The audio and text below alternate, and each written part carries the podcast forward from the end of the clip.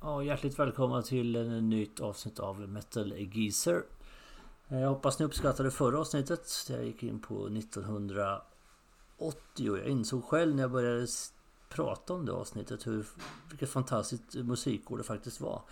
Mer och mer slog det mig och eh, insåg också att jag skummade eh, kanske bara genom en bråkdel av alla skivor. Det finns ju minst lika många till som var ikoniska och eh, minnesvärda som kom det året. Men så kan det vara. Jag kommer ju att fortsätta ta ett antal andra år med tiden också. För det finns ju mycket mer otroligt bra musikår som jag ska, kommer att gå igenom i den här podden vartefter. Det kommer nog ett ganska snart skulle jag tro. Som det känns. Vi får se.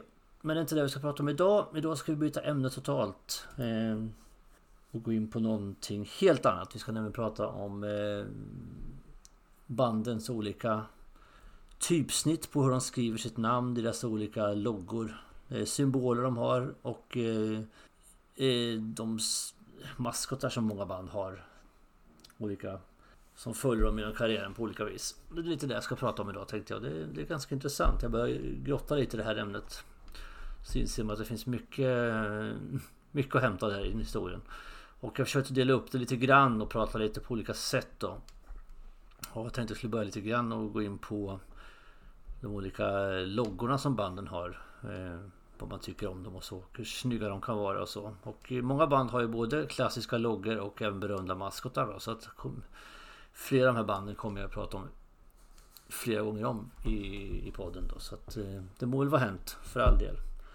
Om vi börjar lite grann med, med typsnitt då på hur man skriver sin, eh, sitt bandnamn då. Så har jag valt ut ett gäng som jag tycker står ut lite grann. I det hela det som är intressant att prata om. Och eh, jag tänkte börja egentligen från i alfabetisk ordning nästan i stort sett som jag ofta gör och eh, prata om ACDCs logga som jag tycker är otroligt stilren och väldigt klassisk. Snygg, snygg logga hur man skriver, skriver namnet ACDC. Liksom det är lite, lite kantigt, lite gotiskt. Eh, passar väldigt bra in i deras musik dock. Den här, den här loggan har de ju haft egentligen på alla skivor ända sen... De hade den inte i början på Dirty Deeds och uh, High Voltage och Power Age, de tre, tre tidiga skivorna här.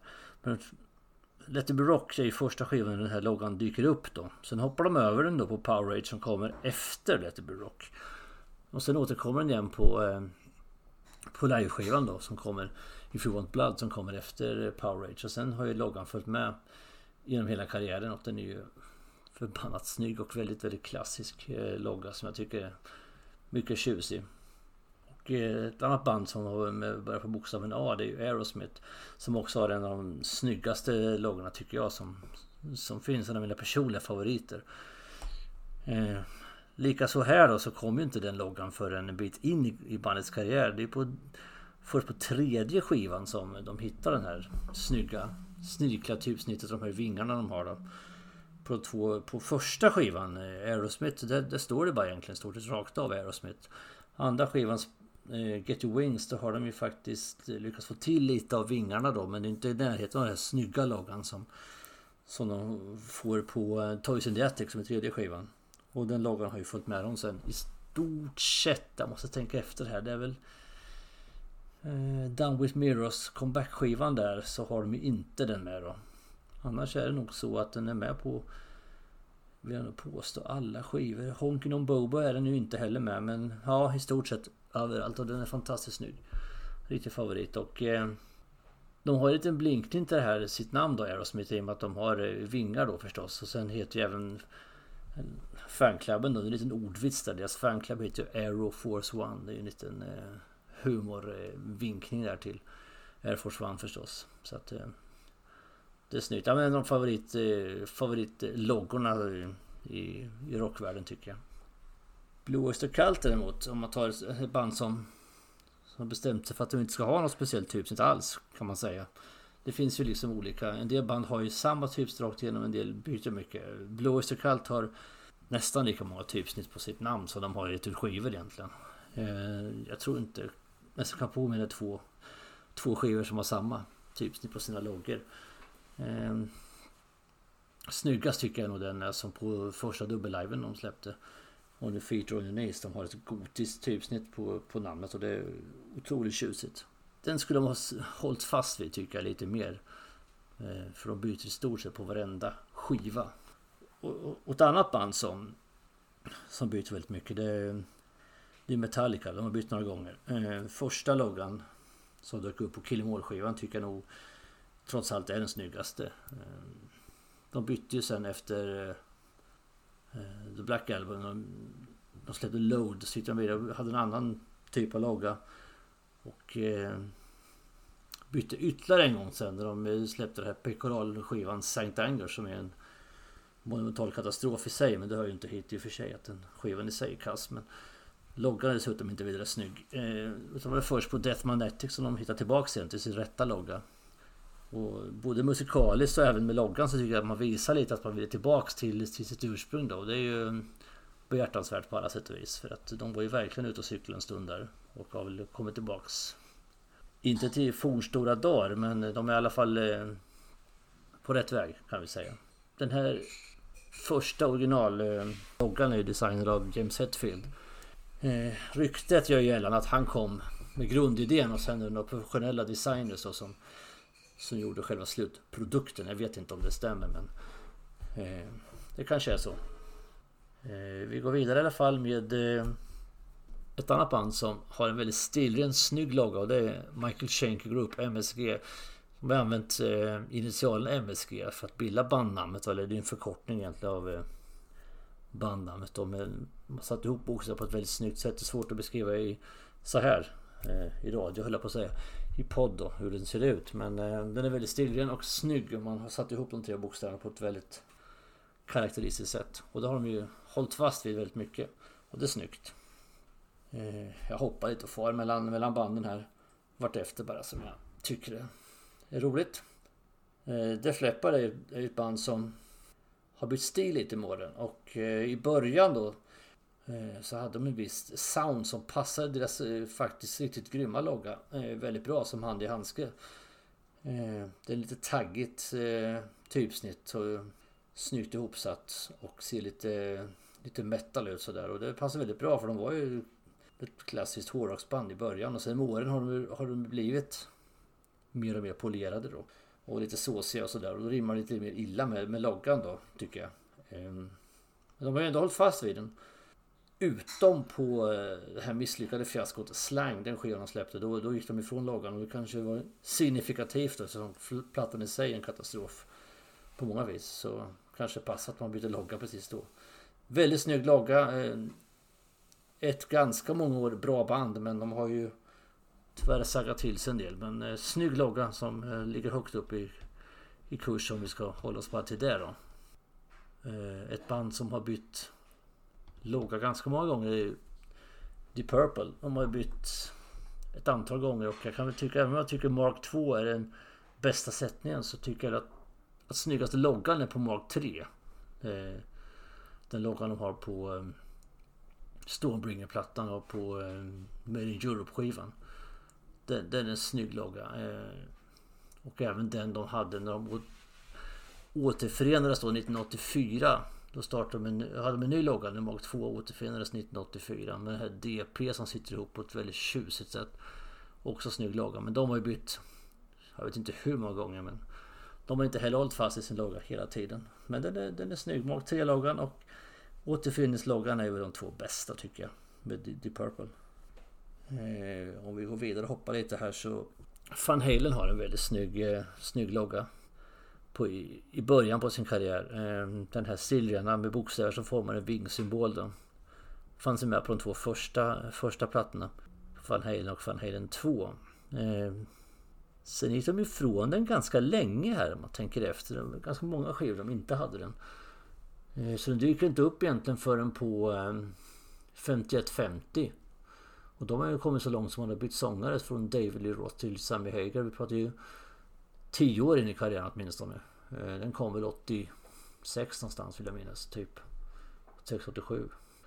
Och även på eh, For Unlawful Carnal Knowledge, den skivan, eh, har de också den loggan med då. Väldigt stilig, väldigt snygg. Snygg logga. Rush är också ett band som har bytt logga ett antal gånger. Första tidiga, tidiga Loggan var ju väldigt mycket 70-tal. Nu kommer skivorna på 70-talet så det kanske passar ihop för all del. Men eh, de bytte sen ganska många gånger och eh, har ju all, allt möjligt bland annat på Hemsfredsskivan är det nästan som en skrivstilsversion av, av bandnamnet då. Så det är ett band till som inte har någon i sten fastslagen logga sådär som eh, lite grann som eh, Brewster bland annat och så. Som byter mycket. Och på tal om eh, lite bulliga bokstäver och sådär så har ju ett mycket modernare band, nämligen svenska Ghost som eh, som i sig musikaliskt, i alla fall i början, var väldigt influerat av 70-talet. Väldigt mycket tidigt Black Sabbath-stuk. Eh, och deras, eh, deras namn de skriver så är det lite bulliga bokstäver sådär. Och så har de en snygg twist på sista bokstaven som blir som ett upp och nervänt kors då. Och typsnittet påminner väldigt mycket om, om just tidiga Rush bokstäverna då. Ni har ju säkert sett de flesta av de här loggorna så jag vet inte Jag kan sitta och prata för döva öron här men det Jag sitter och rabblar här i alla fall för det är lite Lite kul att fundera på eh, Vi fortsätter då med eh, Thin Lizzy som har haft Också bytt logg ett antal gånger men eh, 1975 hittade de väl den loggan som jag kan tycka är den snyggaste och på många sätt den mest ikoniska. Det är lite komiskt ändå, alltså den är väldigt känd, ikonisk logga men ändå finns den bara med på på några stycken skivor. Det är väl tre skivor plus en live om man inte minns fel. Det är på eh, Jailbreak eh, och Bad Reputation och Fighting då. Plus att den är med på dubbelliven, den här Life. Det här snygga Thin Lizzy, lite skarpa, kantiga typsnittet. Mycket snyggt. Eh, Led Zeppelin eh, hade ju en, på sin i sin text då så har de en väldigt stilig och tidlös design på, på hur man skriver bandnamnet. Det passar väldigt bra in på deras övriga image tycker jag. Det är ett väldigt det är ett band som tänker på väldigt mycket på hur de gör och hur de... Det är genomtänkt allting egentligen på något vis som... Som genomsyrar allt som de gör och det, det visar sig också väldigt mycket på inte minst på en sån här sak som att få till en väldigt stilig logga som man håller fast vid i stort sett hela vägen igenom. Väldigt snyggt. Tycker jag. Mycket stilpoäng på den. Eh, sen har vi ju bandet som alltid har en förmåga att dyka upp i den här eh, podden då, Iron Maidens eh, logga. Den är väldigt ikonisk och den har de aldrig frångått någonstans. Tvärtom vill jag påstå. Den finns med precis överallt en av de mest kända loggarna som finns. Och den passar väldigt bra ihop med deras musik också. Den här lite... Den är väldigt metal, mycket metal är det verkligen i den, i den loggan. Väldigt ikonisk för att ta ett ord som använts 200 gånger hittills redan. Och på tal om lite taggig sådär så Judas Priest har ju också ett väldigt taggigt typsnitt i sin, eh, på sin logga. Eh, som kan symbolisera väldigt mycket av deras eh, metal eller likadant. Jag tänker på British Steel, det här snygga omslaget med med rakbladet där att det, det, passar väldigt bra in också då i, i deras musik då. Och eh, ett annat brittiskt band, klassiskt, är Saxon då. Deras typsnitt som de har på, på, på, sin logga passar väldigt bra in på deras eh, anglosaxiska image då. Eh, initialbokstaven S är ju designad då som en dubbelhövdad yxa då liksom och hela namnet så vi bara osar bara så brittisk stolthet och krigshistoria och liksom The British Empire och allting. De är väldigt det är nog nästan bara Iron Maiden som är mer brittiska tror jag än, än Saxon på något vis. Så att det symboliserar väldigt tydligt deras musik också. Tycker jag. Eh, har väl ett par... Här, några kvar om, eh, om just loggorna innan vi går in på eh, det som kanske är intressantare på många sätt är just maskotar och sånt. Men eh, Whitesnake är ett band som också har bytt logga några gånger. Och jag tycker att första loggan eller det kanske inte den allra första men den som gjorde dem mest kända är den snyggaste när man har gjort Whitesnake-namnet som en orm. Och med ett ormhuvud då i W i första W. Väldigt snyggt. Sen bytte man ett par gånger. Eh, bland annat hade man en ganska gotisk variant en bit in i karriären. På eh, Slip of the Tongue någonstans där. Och 1987 var det här. Eh, men ingen är i närheten av så cool som ormen liksom. Den är ju både lite, lite humor men ändå väldigt eh, passande givetvis till namnet då.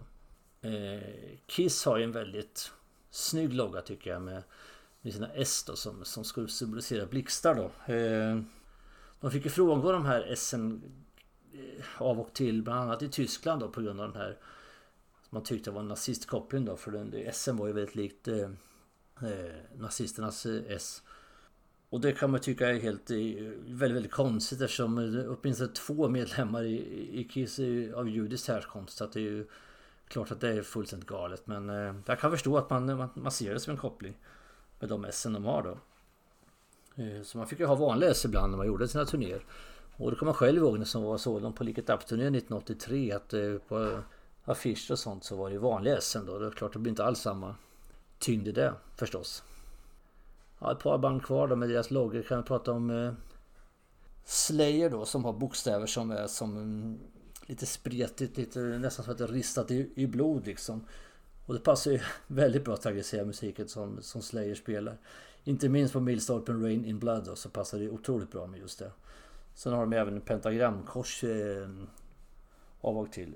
Eh, som förstås också förstärker hela imagen då. Och det är de inte ensamma om förstås av sånt. Det är många band som har det. Motley Crue och Arch Enemy och till och med Rush har ett pentagram faktiskt. Så det är inte helt ovanligt. Eh, ett band som har hållits ganska fast vid sin logga är Status Quo. De har haft sin sneda tjocka textlogga i stort sett intakt. Sen den först dök upp då på Hello 1973. Eh, de hade ju några skivor innan det. Först på 60-talet men Sen när de blev ett rockband då i, i eh, riktig bemärkelse på Dogger to Head och Piledriver då hade de inte den loggan. Men sen när Hello kom så höll man kvar vid den loggan. Och har egentligen bara frångått det på om man inte är helt ute på hal is, vilket ju händer. Eh, så är det nog bara på 1982 och Don't Stop som man inte har den loggan. Annars har man hållit kvar den så vitt jag, vet. Ja, det är en snygg stilren logga som man använder sig av. Och eh, med det sagt då tänkte jag att vi skulle gå vidare och lämna kanske loggorna och komma in på lite, på lite andra områden i det här. Och då kommer vi in på någonting som eh, många band har, inte alla men många och det är de här eh, maskotarna. Det kan tyckas lite fånigt att säga maskot när det handlar om ganska elaka figurer bitvis men jag kommer inte på något lite bättre namn. De har ju olika symbolfigurer då liksom som man, som man använder sig av. Maskotar är väl det, det minst dåliga ordet jag kommer på. Eh, och vi startar väl kanske med den mest kända då. Det är ju förstås Iron Maidens Eddie. Eh, som ju finns på varenda platta som Maiden har släppt. Eh, det här Eddie är ju ett sätt för, för bandet. För bandet, Iron Maiden som personer är ju... För att vara eh, i den position de befinner sig. Ett, ett väldigt, de är väldigt normala människor, personer. Och eh, det här är ett sätt för bandet att få bort fokus från sig själva och sin egna person att använda sig av Eddie istället som på både på omslag och på, på scen. Och eh, han finns ju i otaliga upplagor beroende på vad, hur omslagen ser ut då. Och även på scen då när han eh, dyker upp i oftast i låten Iron Maiden. Eh, han kan dyka upp som egyptisk kejsarstaty. Han är ibland en fastkedjad mental patient. Peace of mind. Eh, det första var ju förstås från Powerslave. Eh, hopväxt med träd som han är på Fear of the Dark. Han kan även vara en yxmördare som han är på Killers. Framtidsfigur i robotform. Som han är på eh, Somewhere in Time. Han kan vara lobotomerad som han är på eh, X-Factor. Han kan vara en härskare i himlen som han är på eh, Brave New World. Han kan vara döden som han är på Dance of Death. Han kan vara soldat som A Match of Life and Death. Och som sagt, han är alltid med på scenen och då i, i den skepnad som den turnén eh, som de är ute på heter. Och Derek Riggs heter den eh, snubben som ritade den här Eddie från början. Och eh, han finns med från första plattan ända fram till Fear of the Dark. Då är det en annan konstnär som jag nu jag sitter här inte kom på namnet på. Och sen har han även dykt upp i som på Dance of Death är han till och med dataanimerad eller datagjord. Eh, Eddie där. Och det här är alla maskotars moder då. Mot Eddie så ska alla jämföras och bedömas. Kan man ju tycka då. Det är en ultimat maskot att ha. Och de använder den på ett optimalt och väldigt, väldigt eh, utsökt sätt Eddie. Och jag pratade om det här i podden som handlade om eh, om Iron Maiden-skivan som jag gjorde för länge sedan. Att egentligen var ju Eddie ritad då av Derek Riggs till ett punkband på, på 70-talet som inte ville ha maskoten sen. Och då fick ju Steve Harris syn på den och ville ha den till till sig då. Så att eh, Resten är historia som det heter. Som sagt, alla maskotars moder Eddie. Så är det. Och med det sagt då. Så går vi in på Ja En eh, i paritet lika, lika känd maskot och det är ju Motorheads Snaggletooth. På ett sätt är ju han För det måste ändå betraktas som en han. Eh, vara världens mest kända maskot. För att i och med att Eddie finns i så otroligt många upplagor och Snaggletooth ser i stort sett likadan ut. Det finns vissa vinklar som, som skiljer sig då.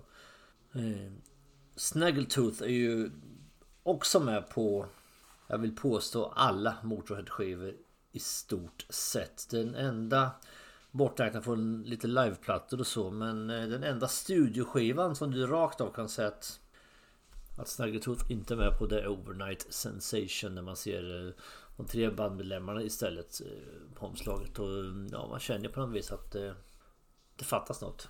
I alla fall för Snaggertooth ska ändå vara med. Konstnären som gjorde Snaggertooth heter Joe Petagno. Och eh, inte helt okänd med tanke på att det är samma konstnär som gjorde Led Zeppelins eh, logga eller maskot figur Icarus. Och jag kommer, kommer komma tillbaka till den lite grann sen. Eh, Lemmy ställde frågan till Petagno då efter att han hade lämnat det här eh, Hawkwind som han var med innan. Eller fick längst spiken från Hawkwind för att han eh, Ja, han levde lite för osunt leverne och det är rätt fascinerande i sig med tanke på vad Hawkwind har tryckt i sig för olika tillsatser genom åren. Nåväl, det var inte det jag skulle prata om. Han fick sparken från Hawkwind. Började starta ett nytt band eh, som han då hade tänkt skulle heta Bastards och då ville han ha en elak eh, figur då på omslaget och frågade Petanio då som, som ritade ihop den här Snaggletooth. Och eh, den, symbol, den maskoten är mer elak och cool än de flesta andra liksom. Och är på, på många sätt den ultimata representanten för metal.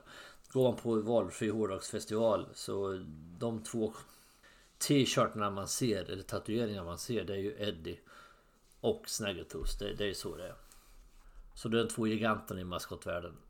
Och eh, vi går snabbt vidare på nästa då som är Megadeth som har, har sin också en känd känd maskot som heter Vic Rattlehead. Det, det är ju egentligen ett skelett där just och han symboliserar de här, de här tre aporna mottot Se inget ont, hör inget ont, säg inget ont. Han har ju liksom ögon, mun och öron hopnitade då.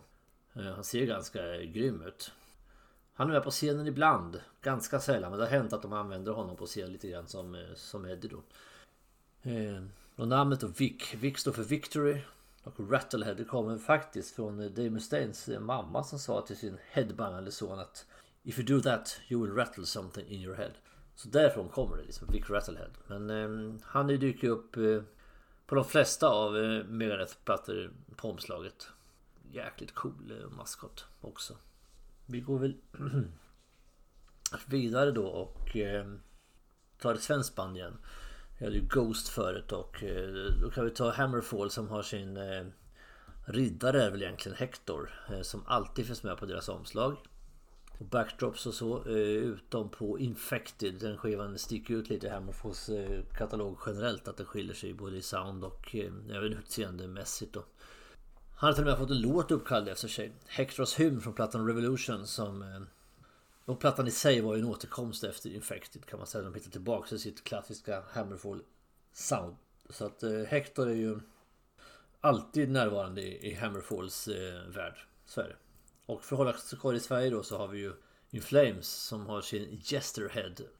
Jag kan inte någon större historia om Jesterhead men jag, det, jag vet att eh, de har skapat eh, figur Anders Fridén, sångaren och Niklas Sundin som eh, nu är i Drag Tranquility har ju skapat den här figuren. Och eh, passande nog så dök han upp för första gången på en platta som heter Justice Race som kommer 1996 och sen har jag i stort sett varit med ständigt i olika skepnader sedan dess. Sen har vi några stycken eh, som är lite mindre historia kring dem. Jag ändå ska nämna dem då som, som ändå finns men det finns väl inget speciellt som i alla fall jag känner till om dem utöver vad de heter och så. Det är ju Avenge Sevenfold som har sin Death Bat. Det är en dödskalle med, med vingar då. Det låter jättekonstigt om man inte ser det på, på bild. Men det är ganska mycket rip-off av eh, Trashbandet Overkills eh, maskot Charlie som är exakt likadan egentligen. Och de var ju faktiskt före så att på sätt och vis är ju Avenge Sevenfold lite grann har gjort en rip-off där. Är, som sagt jag hittar inget känt om den eller känner inte till något speciellt om hur den, hur den uppstod och skapades då. Men eh, den är ju ganska fräck så att det är klart det blir en schysst tatuering på ett valfritt fans och så är det om inte annat. Och den passar bra på många omslag och så. Eh, Metallica har ju för, utöver då som de här loggorna vi pratade om förut då så har de ju även en liten gubbe då. Figur lite slarvigt ritad som gör eh, Det här djävulstecknet med händerna då. och den, han kallas för Scary Guy och det är James Hetfield som har ritat honom också då. Och det är en ganska sketchartad figur och i min, mitt öga, eller i mitt omdöme så är den faktiskt ganska ful. Det är inget jag skulle vilja tatuera in om man säger så för att prata tatueringar. Den är, den jag vet inte riktigt varför de har den då men de har använt den på en del eh, plattor. Five Finger Death Punch har, eh, har ju sin eh, symbol Knucklehead. Jag har heller inget att säga något urs, någon orsak till eh, varför de har valt den och eller något ursprung och så. Men deras fans kallas ju också för, för Knuckleheads. Och det kommer ju givetvis från, från den här eh, maskotten maskoten då. Och i andra sammanhang om man går ifrån eh, just musik och hårdrock och sånt kan knucklehead betyda andra mindre smickrande saker som rasistiska tillmälen och sånt. Så det är ju inte sådär smickrande om man säger så. Eh, Black Sabbath har ju eh, sin Fallen Angel då. Det är ju som en, det är en ängel då med svarta vingar och djävulshorn och en svans. En djävulssvans. Den har funnits med Sen 1977 den dök upp första gången på Never Say Die-plattan som ju Ozzys svanen sång. Innan han kom med. Bra många år senare. Och sen har ju får funnits med sporadiskt av och till. Eh, bland annat på The Dio Years eh, och på Bill Wards baskaggar då.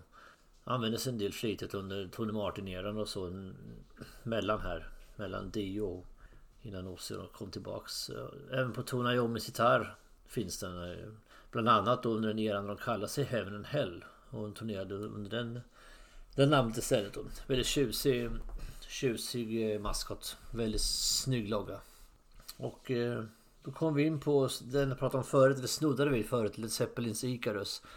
Historien om Ikaros den kan jag ta lite kort. Det är ju så att Ikaros fängslas tillsammans med sin far då som har fallit i onåd hos kung Minos på Kreta. Det här är grekisk mytologi.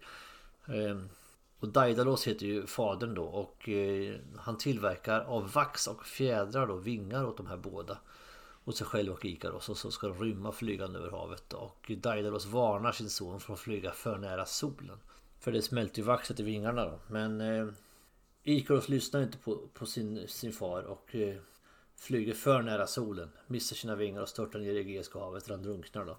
Så den här berättelsen om Ikaros det är ju som så många som mytologiska historier har ju, har ju liksom ett, eh, ett syfte, en, en mening och det här handlar om övermod och hybris. Den här berättelsen. Då. Och enligt myten då eller legenden eller eh, om den sanning då så brukar tydligen medlemmarna i Led Zeppelin skoja om just det här och säga att när de blir stora så skulle de falla till marken som ett Led Zeppelin, alltså en zeppelinare av bly. Och som, som jag sa förut så ritades den här Ikaros-loggan då av Joe Petagno som sen skapade Snaggletooth. Och från början gjorde han Ikaros till deras skivbolag Swan Song. Men det blev ju på något vis en symbol även för, för bandet Led Zeppelin sen. Sen har vi ett finskt eh, band, Children of Bodom, som jag pratat om tidigare poddar också. De har ju en, en, en figur på sina omslag som hon kallas för Roy. Han är med på alla skivomslag och det är en variant av The Green Reaper. Alltså som döden då med kåpan och lien och allt det här. Eh, ibland är han liksom bara iskall och bara står på, på, på, eh, på omslaget som någon, någon skuggfigur som iakttar. Ibland är han oerhört aggressiv. Och dräper med sin lie och så. Och, eh, den här kopplingen till, till Roy den finns ifrån Chilin och Bodons namn då. Bandet har ju fått sitt namn ifrån eh, morden vid sjön Bodom 1960 i Finland. Eh, det var fyra ungdomar som skulle kampa vid sjön och tre höggs ihjäl på ett bestialiskt sätt på natten där. Och den fjärde då som överlevde blev sinnessjuk på kuppen då. Och han sa att han såg The Grim Reaper den här natten då. Han hette Nils Gustafsson den här killen då. Och han blev senare anklagad för morden men släppt sen i brist på bevis. Och det här mordet är fortfarande ouppklarat då. Eh, men varför bandet har valt att kalla maskoten för Roy inte för Nils till exempel i ett mysterium. Men det är klart Nils är inte så mycket metal då. Det kan jag ju för sig hålla med om. Inte mer metal än Rune eller Rutger eller något liknande. Så är det ju. Nåväl, vi går vidare med eh, lite power metal då. Tysk power metal, Halloween. De har ju inte valt kanske den mest eh, tyngsta loggan som finns. De har ju, har ju sin Jack O'Lantern då. En, en pumpa då, vilket förstås passar in i deras namn. De har ju ganska mycket humor Halloween som band betraktat och det visar sig i valet av maskot också. Hans huvud är ofta bokstaven O i bandnamnet då. Det står Halloween så är ju så har man ju pumpan då som ett O. Och han är oftast med på omslagen, inte alltid men ibland är den till och med med i helfigur där. Så till exempel på My God Given Right skivan så är han ju en eh, då till exempel. Ibland försöker de ju få honom lite mer elak med lite huggtänder och lite ilskna ögon och sånt men eh, Det är svårt att få en pump och bli riktigt mätt och riktigt elak men eh, I Powermet-världen funkar det faktiskt. Vi går in på lite Lite grymmare maskotar och det är ju Dios då Som eh, heter Murray heter den Den ikonisk djävul då och på första plattan Holy Diver så dränker han ju en präst då på omslaget. Och han är även med på omslagen till Last in Line och Dream Evil då. Eh, tack vare att, att han inte använts i sådär massor av olika skepnader som till exempel Eddie som i och för sig är ascool på andra sätt. Så är ju ändå Murray då ondare och mer cool än många andra maskotar. Han, han bara finns där liksom och ser lika jävla elak ut varje gång. Riktigt cool. Och med det sagt med alla coola och ibland roliga maskotar och sånt så kommer man ändå fram till någon någon antites här på slutet som är helt... Eh, den är ganska fascinerande faktiskt. Så det är ju det amerikanska bandet Riot. Ett grymt bra band. Jag håller dem väldigt högt musikaliskt. Deras maskot är ju en rosa säl. Ja, det är helt... Det är helt... Ni som inte känner till det så kanske vi tål upprepa det. En rosa säl. Som man då har i olika skepnader dessutom på sina omslag. Ibland på Restless Breeds till exempel är han en ond affärsman och på Narita så är han en sumobrottare. Dessutom är han ju lila då så att det... Nej, bitvis på kroppen och rosa ibland så att det... Jag vet inte. Hade man otur när man tänkte här eller, eller hur gick det här till? Jag vet inte riktigt vad som hände. Är det humor så förstår i alla fall inte jag skämtet och... Eh, eh jag, jag, jag, förstår inte någonting. Men det är synd på... Det är ett väldigt, väldigt bra band och det är klart, man kommer ihåg Sälen, det gör man ju så att... Men ja, den går inte till historien som det coolaste maskoten direkt. Och med det sagt mina vänner så ska vi ta och gå vidare i den här lilla berättelsen och hoppa in lite grann på symboler då. Nu har vi lämnat loggor och vi har pratat lite om maskotar. Nu går vi in lite grann på rena symboler då som banden har. Och en del av banden kommer komma tillbaka som vi pratat om förut. De har ju både symboler och loggor och maskotar. Men vi startar med ett band som vi inte har pratat om någonting innan då. Eh, ett svenskt band igen. Det finns mycket bra svensk metal.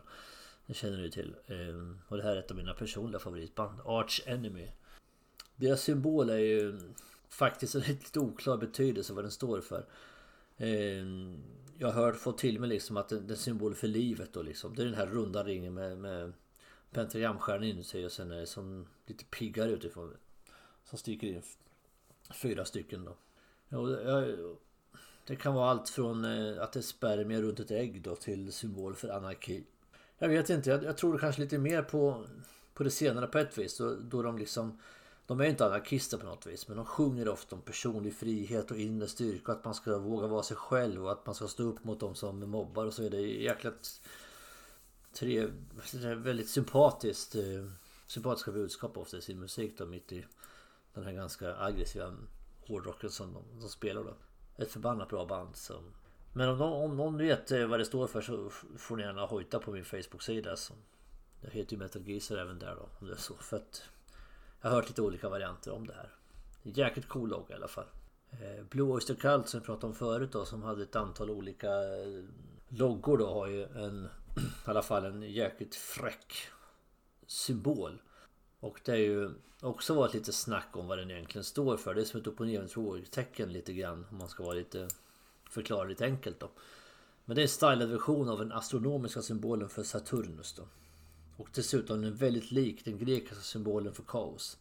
Det här är lite höljt i dunkel då. Så Blue Eyes Cult är betraktat som eh, The Thinking Man's Metal. Att det är liksom lite ganska intelligent hår och liksom lite dubbelbottnade budskap och så. Och, eh, så det kan ju vara något av det här första som jag pratade om. Men många har ju trott också att det har varit ett satanistiskt budskap i det här. Men eh, så är inte fallet. Det har de själva sagt, bandmedlemmarna. Då. För det gick ju mycket rykten om dem i början. Att de var överstepräster i djävulskyrkor och sånt när de kom fram. Men det stämmer ju inte något av det. I alla fall en väldigt grym symbol och i, i min värld är en av rockvärldens absolut coolaste symboler. Den är fruktansvärt häftig. Jag har några kvar och eh, jag fortsätter med Metallica som jag har berört ett par gånger innan då. De har ju dessutom en symbol då förutom att de har den här Scary Guy och själva loggan då så har de Ninja-stjärnan då som återigen James Hetfield ligger bakom enligt vad som sägs. Det är en, det är en ganska fräck design. En, en ninjastjärna som symboliserar egentligen den aggressiva musiken de har. Och eh, ja, Nuff said, det räcker väl kanske att säga så då. Och likaså Ghost som vi pratade om förut då så har ju de då sitt, sitt kors då, Ghost-korset eller krucifixet då som, som är ett upp och nervänt kors med och sen är det ett G längst ner då. Det, I all sin enkelhet och stilrenhet så är det ju förbannat coolt. Så är det ju. Queen har jag inte pratat så mycket om innan, eller ingenting rättare sagt. Men de har ju en fantastiskt snygg eh, symbol. Som Freddie Mercury har designat. Hela den här snygga...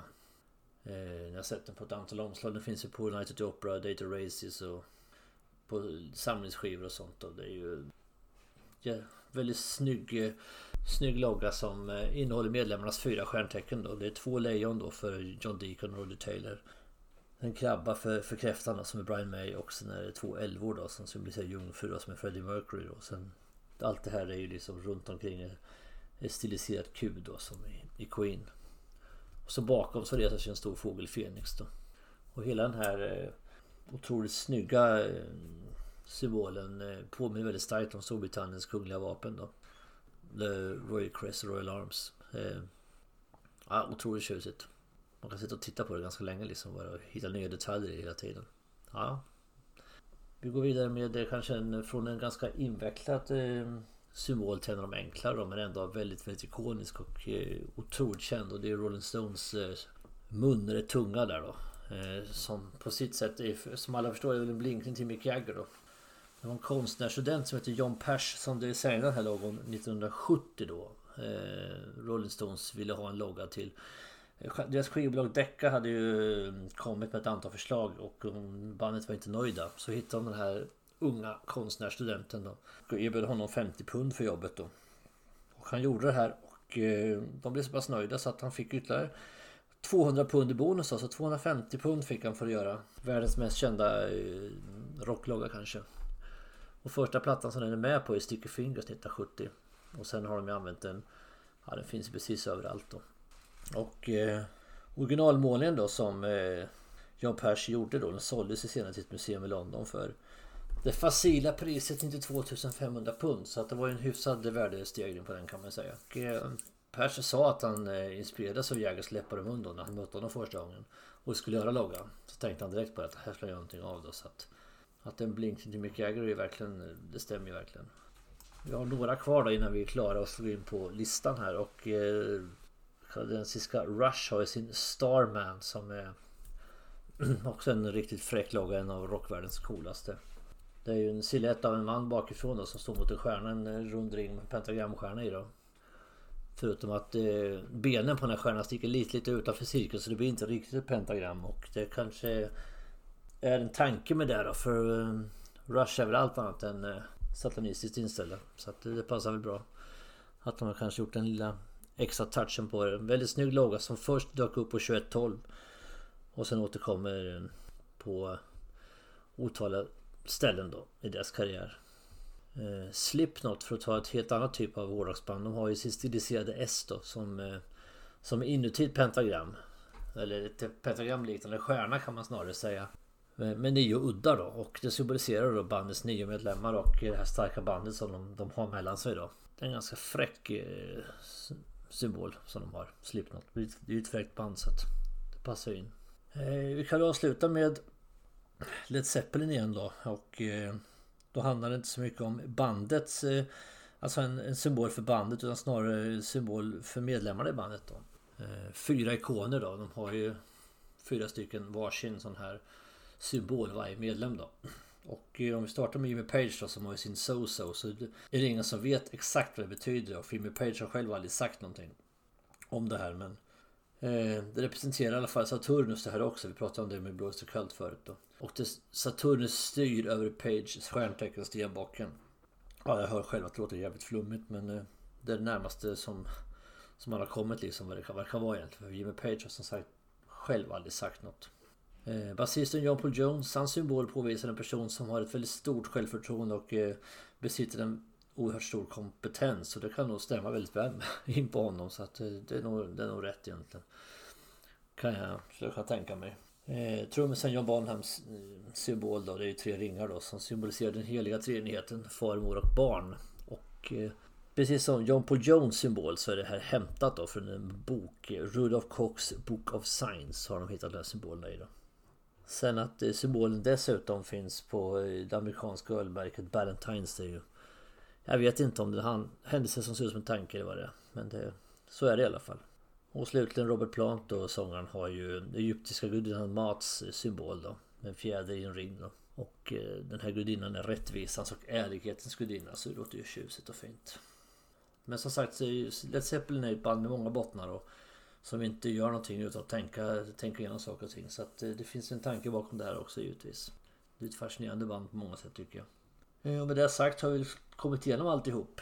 Jag har hållit på ganska länge och det kanske är hög tid att komma fram till det här avsnittets eh, topp 5. Och som nummer 5 har jag valt Russian Ball Starman. Jag tycker den är fantastiskt stilig symbol. Den här blandningen av hårda och mjuka former då. Och jäkligt stilren och förbannat snygg. Särskilt när man har pentagramstjärnan i rött då. Och sen den här kroppen framför. Det blir väldigt tjusigt som det är på 2112. Riktigt, riktigt snyggt. Eh, som fyra har jag Fallen Angel, Black Sabbaths Fallen Angel. För jag tycker symbolvärdet då med en ängel då som har svarta, svarta vingar och djävulsvans, djävulshorn och det är väldigt starkt. Så att jag tycker den, den är och väldigt snygg och tjusig symbol dessutom. Så den, den lägger som nummer fyra. Eh, trea på listan har jag Queens logga. Jag tycker den är fantastiskt snygg. Liksom detaljerad och utsökt genomarbetad och med en tanke bakom. Och Freddie Mercury är ju en konstnär på många sätt och även i det här fallet var det en eh, skitsnygg eh, logga. Så den ska absolut finnas med på den här listan.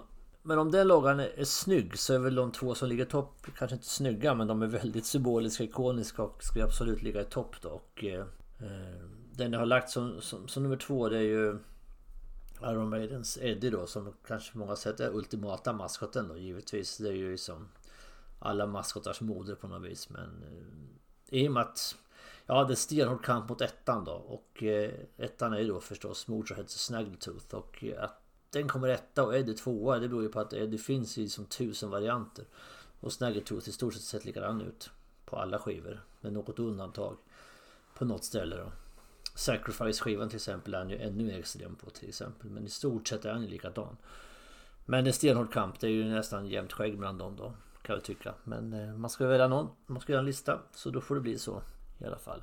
Och med det sagt då så är jag ju nästan klar med det här avsnittet. Det blir ett av de längsta jag gjort faktiskt i den här podden. Ser jag nu. Jag klockar upp mot eh, 40 minuter i alla fall. Så att det blir rejält. Men eh, nåväl, med det sagt då så fortsätter vi att stava med det hårda alfabetet. Och så får vi se vad som dyker upp nästa gång. Till dess får ni ha det så bra. Tack och hej.